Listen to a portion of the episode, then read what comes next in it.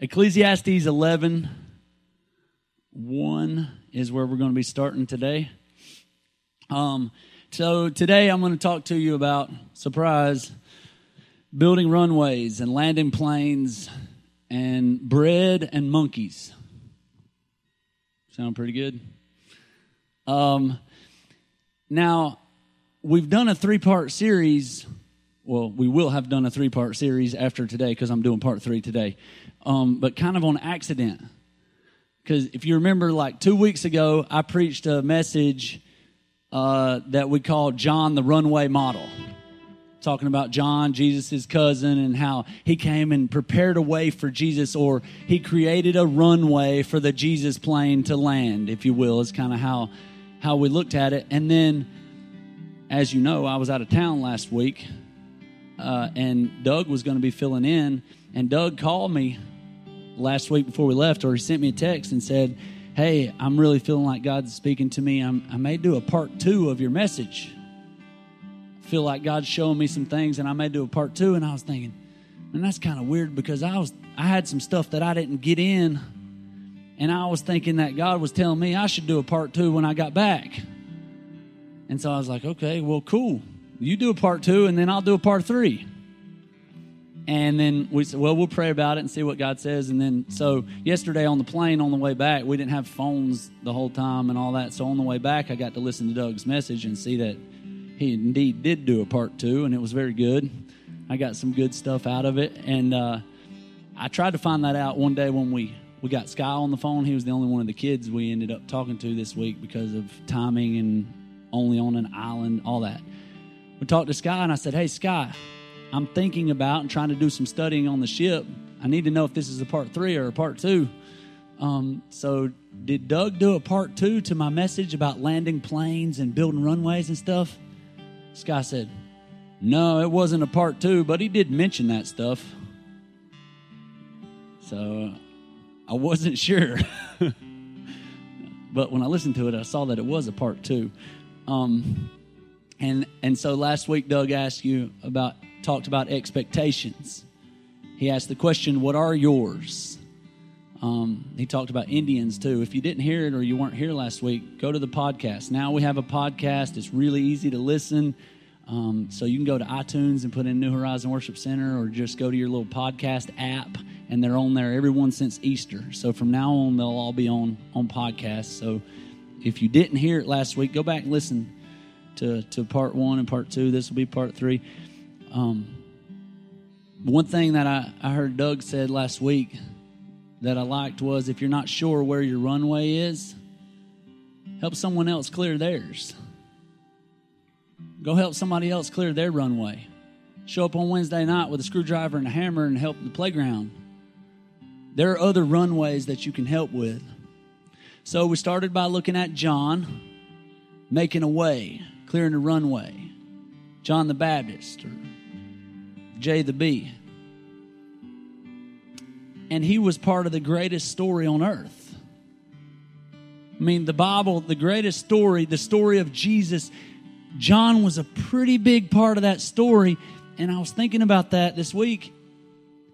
He wasn't even there for any of Jesus' miracles. He wasn't there when Jesus died on the cross. He wasn't there when Jesus rose from the dead. He wasn't there for all the big stuff, the important stuff. John John wasn't even there, and he got to be a huge part of the story. He gets credit for all of that. Why? Because he made a way, he made a runway. He was a big part of God's story on earth. Well, what's that prayer team doing in here before service? Walking around, creating a runway, clearing a path so that whatever plane God's trying to land, trusting that I've seen a plane that we're going to try to land in here on Sunday morning, what's the prayer team doing? They're clearing runway. They're getting ready. Talk to you about a runway that maybe you haven't thought about, or a way that you're connected, or a part of something that you may not even think about, but you get credit for in the Spirit. The Blake House. You know what the Blake House is. It's it's a program that men suffering with all types of addiction go through regeneration program. And we're a part of that. I speak there once a month is my regular scheduled thing. So i spoke there a few weeks ago. It's the first monday of the month. So it's been a few weeks ago and it was just kind of right after easter. And me and dylan went and we led them in some worship and uh, we had a powerful service with the guys. And a lot of them were by the end a lot of them were in tears and we served them communion.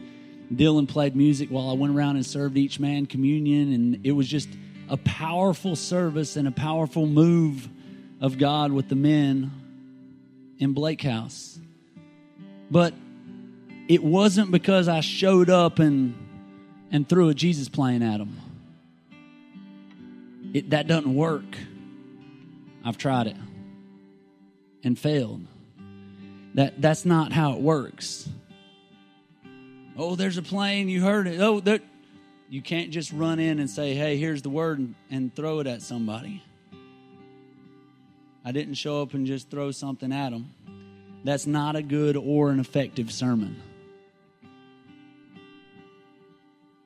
I started by pointing out a plane, pointing out something high. We talked about Jesus said, My thoughts my thoughts are higher than your thoughts. My ways are higher than your ways. There's there's something high. There's something up there you know. It's a bird. It's a plane. No it's see at first it's just pointing it out. It's just seeing it up there. It's seeing the plane. It's seeing hey there's something high. You you start out by by pointing it out and then with the help of air traffic control aka holy spirit the hope is that by the end of that sermon or that talk or that message, you'll land the plane in their lives. It'll hit home, it'll come where they are. That's the plan. That's what happened at Blake House. I landed the plane. It's when something high comes down to earth. Remember a few weeks ago we talked about when the spiritual meets the natural. It's like when heaven touches earth when love lands in hate, when freedom lands in prison, when healing lands in sickness. The father finds the orphan when purpose lands in pain. When God became a man. And when the light of the world was abandoned in darkness to die. I'll give my life to land as many planes as I can. But if you give money on a regular basis, you, you're supporting the ministry by coming up here and putting money in the offering plate. Guess what? You get credit for that plane that was landed at Blake House because I spent 40 hours studying the message that I would go up there and speak to those guys about, sitting in my office and praying and writing and reading and looking up scriptures and because I didn't have to be at the mattress factory for 60 hours because I got paid to sit there and you were a part of that. You helped clear the runway to land that plane for those guys in the Blake house. Guess what? We've we've pledged to support Blake House every month as a church we give them a support check and we bought a table at the banquet. So this year in 2018, we'll give almost $5,000 we've pledged to give to them to support them financially. You're a part of that. So every man that walks out of there with freedom from his addiction and becomes a part of the kingdom of God and furthering the kingdom, you get credit.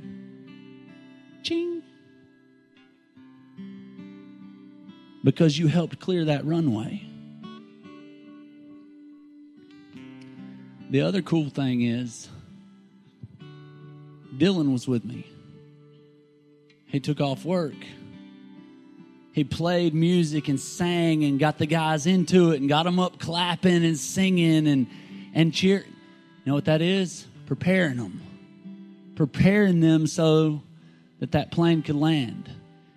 Dylan was clearing the runway hard for those men. And then he sat there playing just like he's doing right now behind me, picking the guitar. You know what he was doing? Clearing the runway. That's what him and Bo do every Sunday when they're sitting up here helping me because I can't do it by myself. They're clearing the runway for me. They're helping me. Hopefully, you guys like it too. But for me, Dylan gets credit. It's clearing the runway. It's a sacrifice of his fingers. but it helps me land the plane. Look at Ecclesiastes 11:1. Check this out. This is a really good scripture right here. I don't know why I've never preached on it. Cast thy bread upon the waters, for thou shalt find it after many days. I want to find a big piece of soggy bread? So I've determined this is a duck feeding verse. All right, when you go feed ducks and you cast water, no. So you can find a big piece of soggy bread after many days. Give a portion to seven and also to eight, for thou knowest not what evil shall be upon the earth. If the clouds be full of rain, they empty themselves upon the earth. And if a tree fall toward the south, or toward the north, in the place where the tree falleth, there it shall be. No kidding. no, whatever, Sherlock.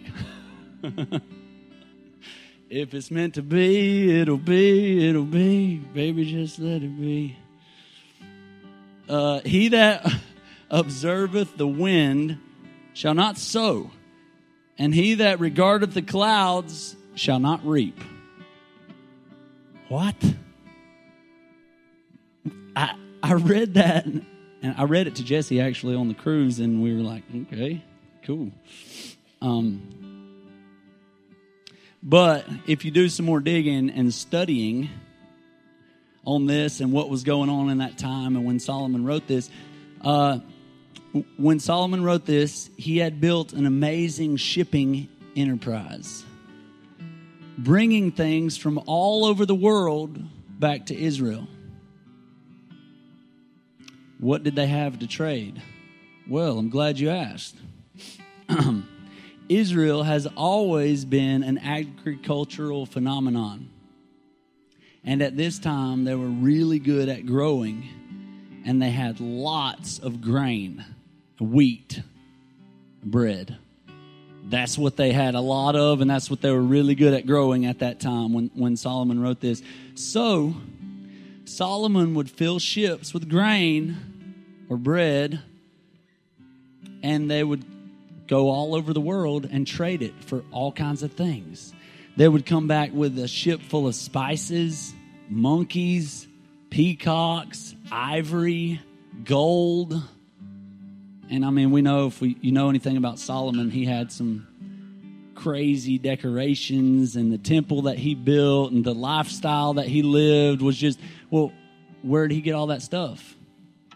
Sending out the grain, sending out the bread, throwing it out on the water, and then all this amazing stuff would come back that they didn't have. Whole boatload full of monkeys. How cool would that be? Or maybe not. He's talking about sowing and reaping, letting go of what you have so you can have more. Remember, Scripture tells us that the world of the generous gets larger and larger, and the world of the stingy gets smaller and smaller. I like how he said, Many days cast thy bread upon the waters, for thou shalt find it after many days. What does that mean? It's not immediate when you sow a seed, you don't get a, an immediate harvest or return on your gift. He said, many days. There's no genie. Not, not my aunt, the kind that's in a lamp. There's no genie that says, poof, what do you want? Here, pow, there it is. There, you can have it. There's not even a guarantee. That if you send it out, it'll come back, or something else will come back, or more will come back. There's no guarantee. Why? Well, stuff can happen on the water. You load up all that bread and all that grain in a ship and you send it out, there's not a guarantee stuff can happen like maybe, I don't know, a kraken. Pretty sure we saw one this week. A pirate. How about storms? Especially back then, ships went down. There's no guarantee. It's a risk, just like giving, serving. Why are you giving your life to them? They don't care. Why are you doing this? Why would you give all your time working for free up at the church? You could make a little more money. It's like tithing or clearing runways. There's no guarantee when you risk the sea or when you cast your bread on the water. But there is a guarantee that if you don't risk or sacrifice your bread, your grain, what you have, then that's all you'll ever have. If you don't take a risk, you're not willing to let go, that's all you'll ever have. Do not get a monkey. Do not pass go. Do not collect $200. Keep your bread. So as I was studying that and thinking about that, then I was thinking, wait a minute. So for pastor's appreciation, you guys all chipped in and you took your bread, which was us, and you put us on a ship and cast us out into the sea. See, hopefully more came back. I don't know. Something different. Maybe I'm more like a monkey now. I'm darker. Look at how the Message Bible words this same thing we just read Ecclesiastes 11, 1 through 4. the Message Bible says it like this Be generous, invest in acts of charity. Charity yields high returns. Don't hoard your goods, spread them around. Be a blessing to others this could be your last night. Kind of like what Tracy was talking about this morning. When the clouds are full of water, it rains. When the wind blows down a tree, it lies where it falls. Don't sit there watching the wind. Do your own work. Don't stare at the clouds. Get on with your life. Hmm. He's saying, be generous. Don't just keep what you have, build runways. Oh, God, send a plane. God, send me that plane that I need. And God says, make a sacrifice, build a runway, create a place for the plane to land. I like what Doug said last week. If you got the plane you want, you'd never need faith again The plane that you're asking for or praying for be everything you'd ever need, you'd never have to trust God for anything again. You know there'll be no faith in heaven. Kind of a weird thing to think about. Why would that? Why would you need faith in heaven? You can see everything, you believe everything, you trust, you know every like. There's no point. Faith is for here. Use it or lose it.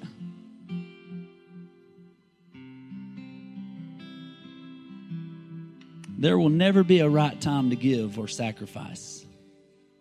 Never. Noah would have never built the ark waiting for it to make sense. He never would have done it. God, I'm not going to build a runway. I know Pastor Dusty's been preaching about it, and Doug brought a message about it. Now Dusty's hitting on it again. I've, I, I'm not going to build a runway because I've not even seen a plane. I hadn't even seen an airplane. Guess what? When I stand in my backyard down here at the end of Old Pleasant Hill Road, I don't see very many airplanes. And when I do, occasionally, they're real far away.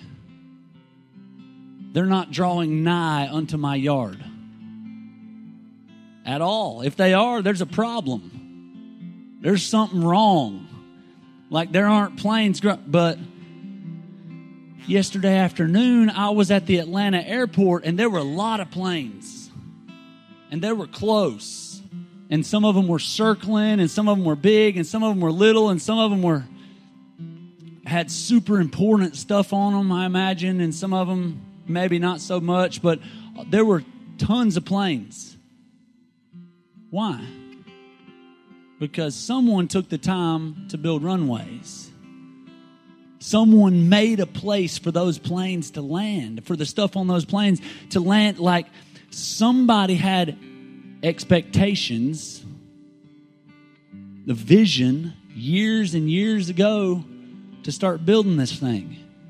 And it's gotten bigger over the years, and they've gotten more employees, and they've added more airlines, and it's this huge place, and there's tons of planes landed in there. But it's because a place has been prepared. Look at Luke 10 1. Luke 10 1.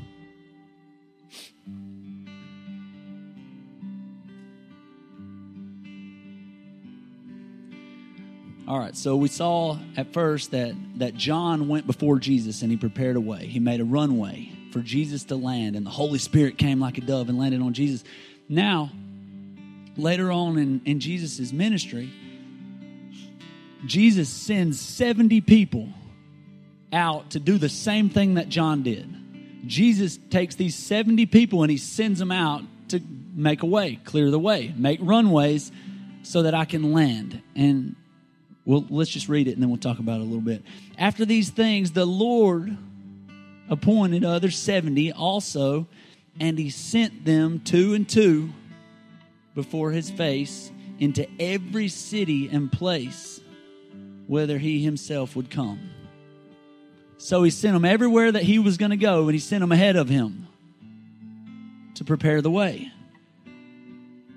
Just like John clearing the way, making a way for Jesus. Verse 2 Therefore said he unto them, The harvest truly is great, but the laborers are few. Pray ye therefore the Lord of the harvest that he would send forth laborers unto his harvest. Go your ways. Behold, I send you forth as lambs among wolves. Carry neither purse nor scrip nor shoes, and salute no man by the way. What's he saying? Don't get distracted. You got a plan. I need you to clear some runways. I need you to go ahead of me into all these cities. Go and prepare a way. Don't get distracted by all this other stuff or or by people in the way and stop. And verse 5 says, And unto whatsoever house you enter first, say, Peace be to this house. Speak peace first. And if the Son of Peace be there, your peace shall rest upon it. If not, it shall turn to you again, and in the same house remain eating and drinking such things as they give. For the laborer is worthy of his hire. He said, If they give you something, receive it. They give you some food and some drinks, and eat it, drink it. It's okay. Go not from house to house. Don't jump around and be all scattered around. Go Go clear these runways. Find somewhere to connect. And into whatsoever city you enter, and they receive you, eat such things as are set before you. And heal the sick that are therein. And say unto them, The kingdom of God is come nigh unto you. So he said, Heal the sick. He told them to go clear runways, and I'm going to land. Go prepare the way. Here's how First thing he told them was go two by two. Don't try to do it alone. I don't want you running out there trying to do this all by yourself because you can't. You need other people with you, you need somebody else with you. Go two by two. And don't get distracted. I'm going to give you three three of the major ways that you'll get distracted from building your runways. And you'll find yourself 10 years, 20 years, 40 years, and looking back thinking, man, I didn't land very many planes. I didn't create very many runways. I didn't bring Jesus onto the scene very often. Why? It's mostly because we get distracted. I'll give you three three main ways. Uh, we'll call them uh, three weapons of mass distraction. Things that will distract you or keep you from, from clearing runways. Number one, busyness. Busy. I'm busy. How you doing? Busy, busy, busy, all the time, busy. We all are. We all get busy with all kinds of stuff, and some of us are busy with good stuff and bad stuff and not so important. Like, could be all different things. So, today, I want you to just take a minute and think about that. What are you busy with? And do you know you should be okay to just be? Like, it should be all right with you to just be. You don't have to be just busy, busy, busy just for the sake of being busy, to fill your time with a bunch of other stuff. What are you busy with? Family? Work? Is it sin? Is that what you're filling all your extra spare anytime you can come up? Is it is it some kind of sin? Is it is it serving? Giving? I mean, we can be busy with all kind of stuff. But if we don't set some boundaries or some guardrails, then we'll just become so busy that we're not productive in the kingdom. That we never make runways. We never clear a path for, for Jesus to land in our life. Well, how come it seems like God's always speaking to him? And how come it seems like when she prays that, that God always shows up? And maybe he or she's clearing runways to land that plane, not just picking out a plane 10,000 feet above and pointing at it, but making a way for it to land. So, boundaries are good, guardrails are good. Have, have you ever seen how many times guardrails have been hit? Have you ever paid attention to it?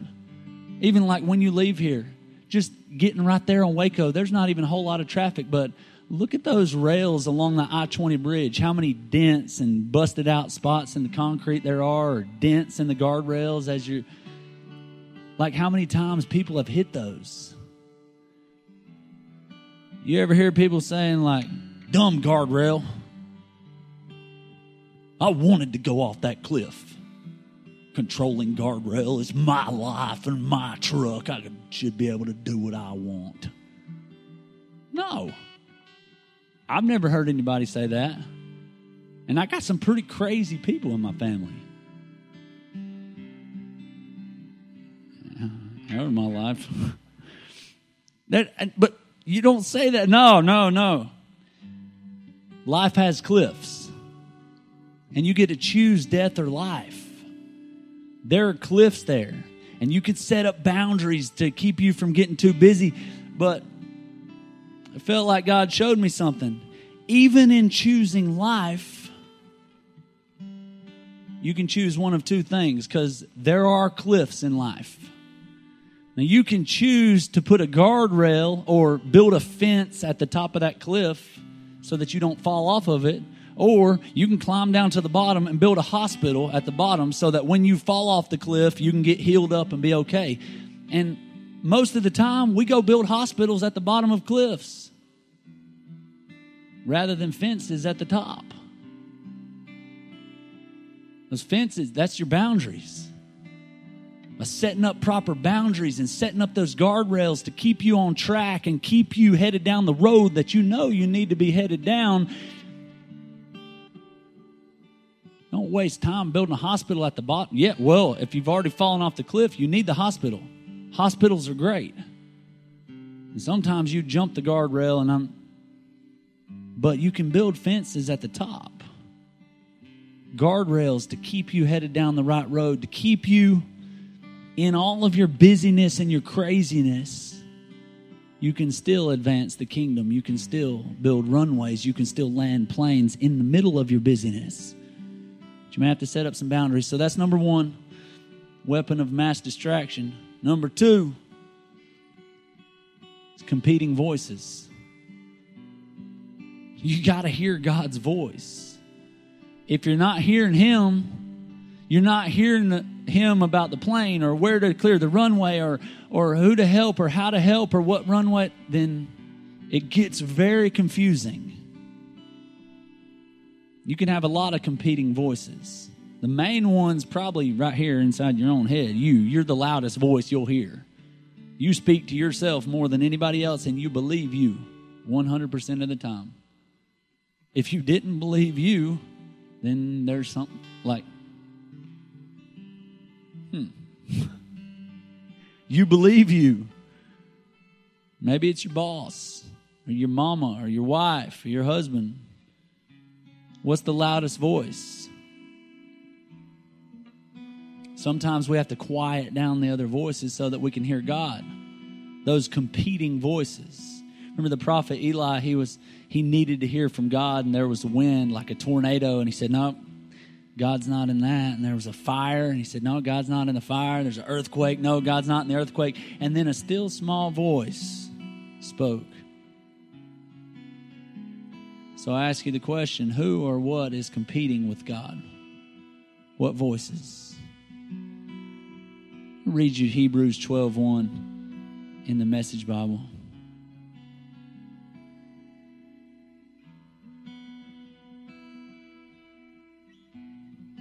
Plug into the source.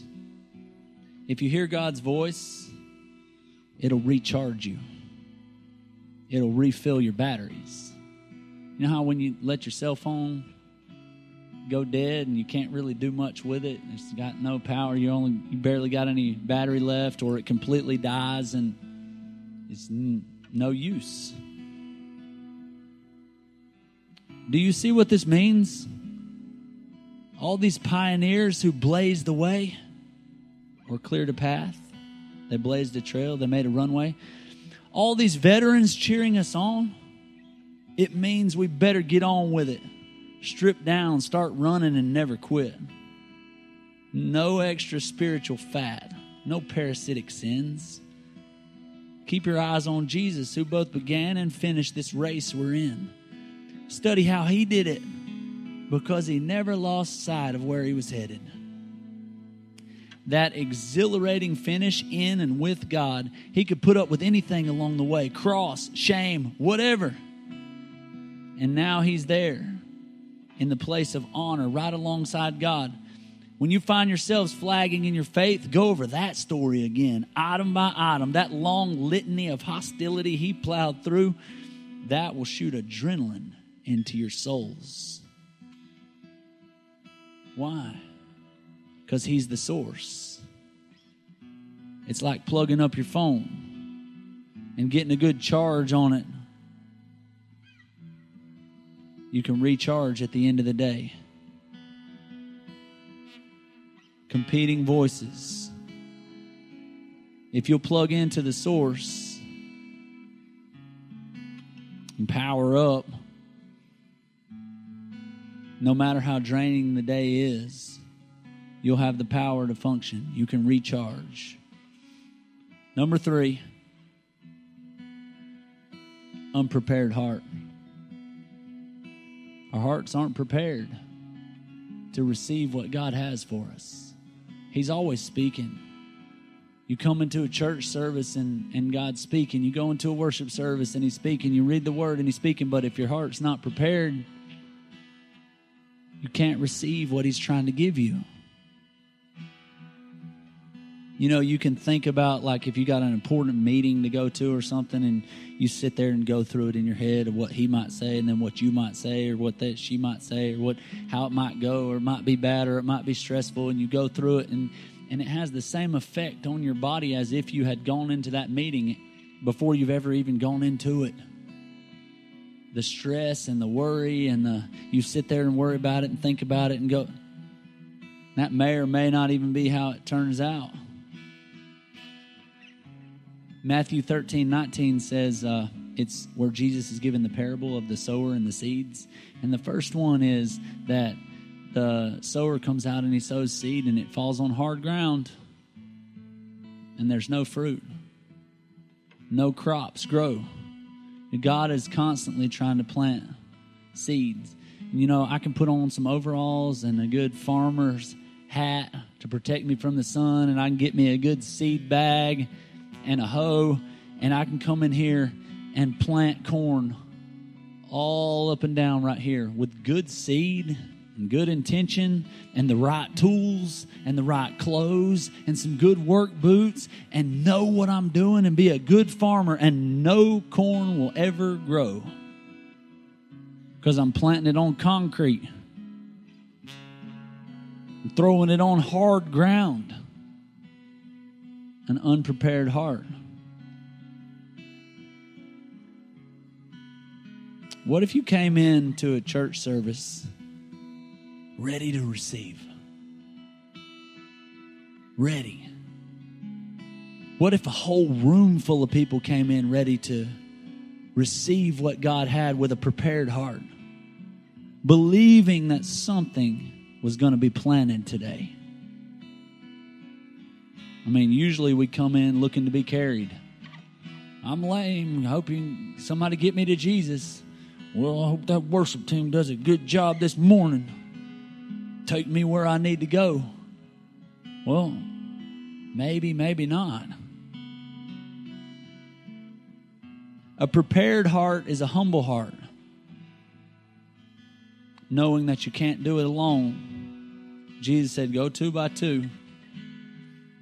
I'm going to skip ahead in that story and we're going to wrap it up. Um, I'm going to skip ahead to verse 17.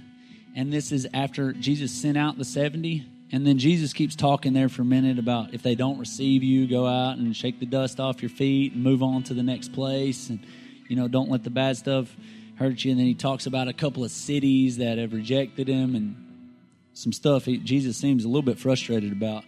Then 17 is when those 70 that he sent out to prepare the way is when they come back all right, so they come back and they're kind of pumped, maybe a little full of themselves. They kind of got the big head because they've been out ministering in Jesus' name and they've been seeing some miracles and stuff like this. So, so look what happens when they come back. Verse 17. And the 70 returned again with joy, saying, Lord, even the devils are subject unto us through thy name. Yeah, even devils obey us. Even demons do what we say. They're pumped, kind of getting big heads. They're like, yeah, devils and demons do whatever we say. We got the power. They're singing and cheering. They got a couple of them guy back in the back singing, and they're all pumped up. Verse 18, look what Jesus said to them. And he said unto them, Oh, yeah? I beheld Satan as lightning fall from heaven. That's nothing. This is what Jesus said to him. I, I, I, saw Satan fall down from heaven like a lightning bolt. You ever seen that? I don't think so. I read that and I was like, man, I didn't know Jesus was like that. Jesus was a topper. Y'all know what a topper is, right? It's the, that person that you know that uh, no matter what you say, they, they try to top it. Oh, I'm trying to get over this cold. Uh, it's nothing. I've had walking pneumonia for six months. I died three times and they brought me back. Okay, well, boy, me and the family sure had a fun time at the lake last weekend. Yes, my father owns an island that we enjoyed for the last six months. Oh, well, it must be nice. That's great. So, uh, you know I'm talking about? A topper. Everything you say, they got it a little bit better. Right? I got some more examples, but I, I won't. You know, you all know what I'm talking about. So that's kind of what Jesus was doing. They're like, even the demons and devils obey us, and Jesus is like, I saw the devil fall out of heaven like a lightning bolt. Don't get in a peeing contest with Jesus.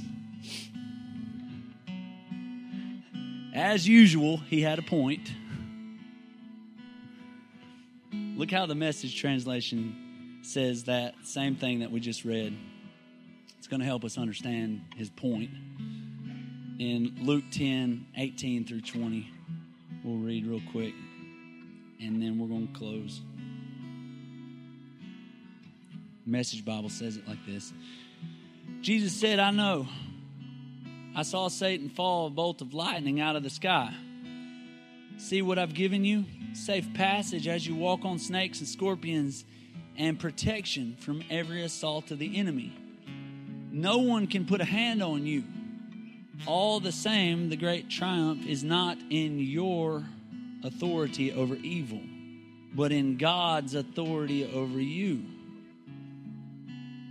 and presence with you. Not what you do for God, but what God does for you. That's the agenda for rejoicing. And then Jesus goes on to rejoice and pray. It's about what God does for you, not what you do for Him. It's a prepared heart. A prepared heart is humble, not pumped up about what you can do and what power you've been given and what planes you've landed or however you want to say it. A prepared heart is always humble. A prepared heart remembers God. What we just read in Hebrews, it, it reminds us to go over His story and it'll shoot adrenaline through our veins. It'll pump us up.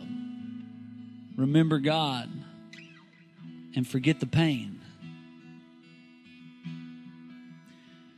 The Wright brothers, the you know the guys that they first invented the airplane, they, they were the first ones to get it to get something to fly.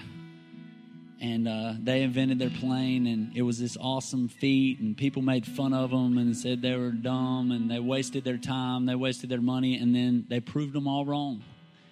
And uh, 1903 their the wright brothers flyer took flight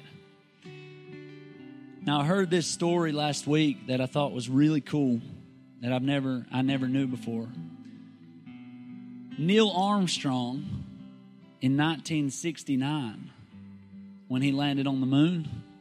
He was the first man to ever step foot on the moon and, and walk on the moon, and nobody's ever done it before, and it was this awesome, great thing. Neil Armstrong had a piece of the left wing from the Wright brothers' plane in his pocket when he stepped onto the moon. He had a piece of their plane, a piece off of their wing. And I thought, man, that's pretty cool. A humble gesture to say, we're here on the moon, but we stand on the shoulders of the ones that went before us. I just did something awesome that nobody's ever done before, never done it this big, but I couldn't have done it if the Wright brothers didn't do that because there nobody would have ever kept building airplanes and then building rockets and then believed we could do more and then believed we could do more and more and more and more. He had that piece of plane in his pocket just to keep him humble and remember I'm here where nobody's ever gone, but I'm standing on the shoulders of a lot of people. I didn't get here by myself. He didn't get a big head. That's what Jesus was trying to tell these 70. Don't don't Come on. Don't get a big head. He had that wing in his pocket. Remember when Jesus said, The works that I do shall you do, and greater works than these shall you do? We're going to do greater and bigger things than than him but we have all these scriptures that we just read in hebrews and and jesus telling the 70 and stuff look back on what i did and remember you're standing on what i did don't let it make you think that it's about you or because of you. Two things I wanted to point out, and I'm going to pray. One, there are pieces of wings in my pocket. And I'm reminded of those as I study this message. Cool thing is that some of you are pieces of wing in my pocket. You've helped clear the runways. You've done things before me. You've prepared a way. Second thing is, I want to be a wing in somebody else's pocket. I want to help you. I want to help my boys build runways that can land planes that I could never land. I can do more than I could ever do. Man, if I can help you clear a runway and you can land a plane that I can't, cool. If I can build a plane that can fly, that could give you the confidence that lets you build a rocket, I want to be a piece of a plane in your pocket. Look at somebody and say, Is that a plane in your pocket?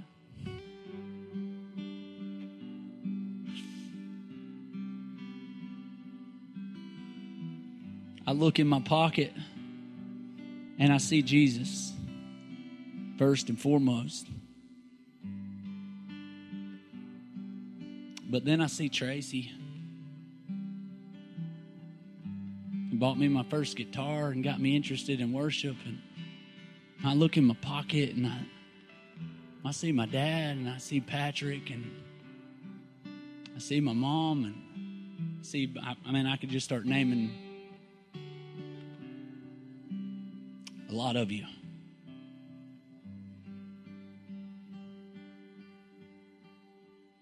Why? They helped me clear runways land planes in my life that I couldn't have landed otherwise. To see the plan of God in ministry and I want to be that for other people. Help clear somebody else's runway. Be a piece of a plane. And remember the plane pieces that are in your pocket.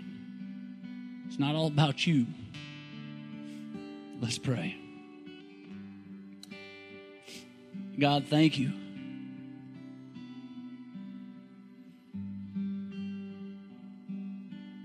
God, help us to cast our bread out on the water. Whatever it is that we've been entrusted with, whatever gifting and talent that you've given us, God, help us to release that.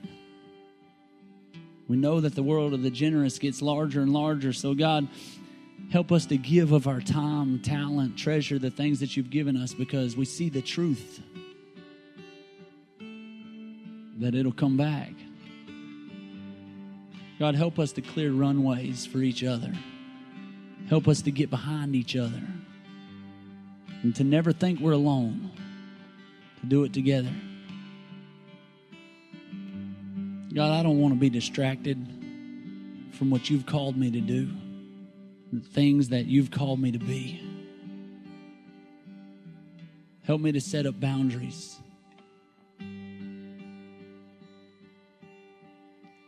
God, ultimately land the planes in my life that are going to touch the world, that are going to leave a lasting impact. Let every plane that lands be full of Jesus. Help us to effectively share the gospel with the world, the world that we've been placed in. God, we love you. Thanks for loving us. Thanks for giving us a place in your family. In Jesus' name, amen.